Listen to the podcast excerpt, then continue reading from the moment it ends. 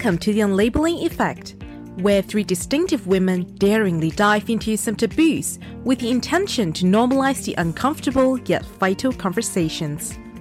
We're ready to embark on a journey of self discovery with comrades like you. Let's commence on this week's episode on why relationships matter. In Maslow's hierarchy of needs, sense of belongingness is one of the needs that motivate human behaviors. It is a human basic needs to belong, and that is what drives us to seek out stable and long-lasting relationships with people. Such trait could be traced back to ancient times where an individual being alone hunting and surviving would be unlikely to last very long, and rejection from a group would be very tragic. Belonging was and always has been necessary for our survival, hence, the importance of all sorts of relationships. Today, we're going to dissect all these relationships in our life and to understand why they matter to us and how we select them. Let's dive right in. I'm your host, Rita, and with me today are Vivian and Melody. Hi, girls. Hey. Hello. So, to start off, how many kinds of relationships do you have? How would you categorize or how would you label them? The most simple way is like whether it's a close relationship or a distance relationship.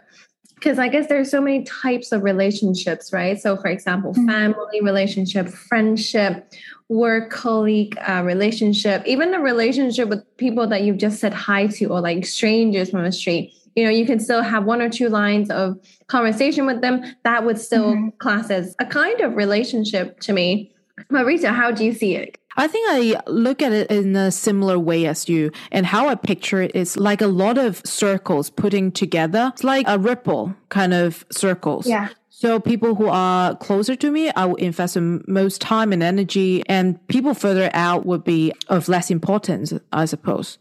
When I was young, I would hope to have a bigger circles in all levels. I just want to have as many people as possible to have that strong sense of belonging in all kind of groups. But right now, I am open to have an ever expanding circle in the outer layer. I don't mind having acquaintance or meeting people time mm. and again. But then I put the most energy and time in my closest focal point. And when I have to choose, I would prioritize my core people first. That is my center of energy and investment, I would say. Yeah. The line the, is getting clearer. Yeah, I think so. I'm a bit more mm. selective in where I put my energy, but the relationship that I invest in matter a lot to me. Like mm. I would trade nothing off for them. Well, how do you determine whether those relationships are just acquaintance or how much you should invest in that relationship? There are two parts to my answer. The first one would be whether our core values are similar and also the efforts reciprocated. So there are a few times where you know I, I met someone like maybe a really cool girl and then i asked them out for one to two times and there's no effort in return. Like they don't really initiate any more activities for you guys to do together then i would pull back definitely. Because i really think that relationship building is like a dance the other person has to meet you in the middle towards a point in your life when you switch from being a teenager to an adult, you have more responsibilities and you need to take care of yourself and you have less and less time to focus on other people. You're so busy and your schedule is so filled. And sometimes you really have to just prioritize how much energy you're giving out because your energy is like your finite resources.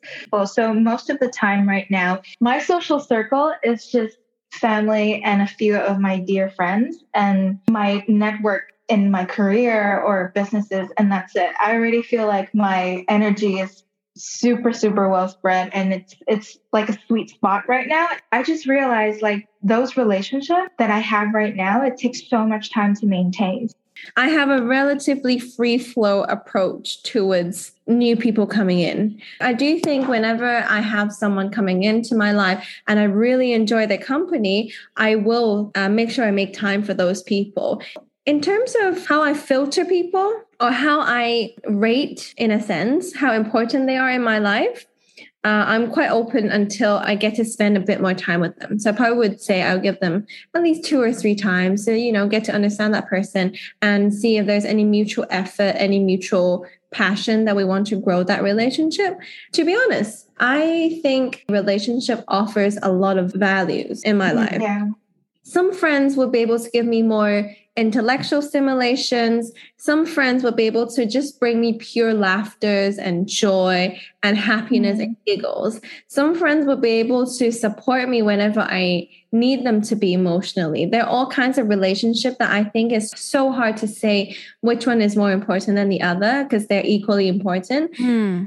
I did a really hard look on what I look for in relationships. And to be honest, I feel like all the needs that you want from the external world, you should be able to build within you. Right now, I try to fulfill the basic needs of myself. So whether it's validation or emotional support, I give it to myself because in relationships, you really cannot foresee you know a certain friendship that will you know last you for 20 years or 30 Mm-hmm. years and when life happens you need to be your own cheerleader. the most yeah the most trustworthy person to go home to Mm. and um, it hit me really hard when my previous relationship fell apart because I shifted my emotional needs to him. So when the relationship started to crumble, my mental health was so bad. I think Rita can witness that. Like I lost the anchor. Um, and it's a big, big lesson for me.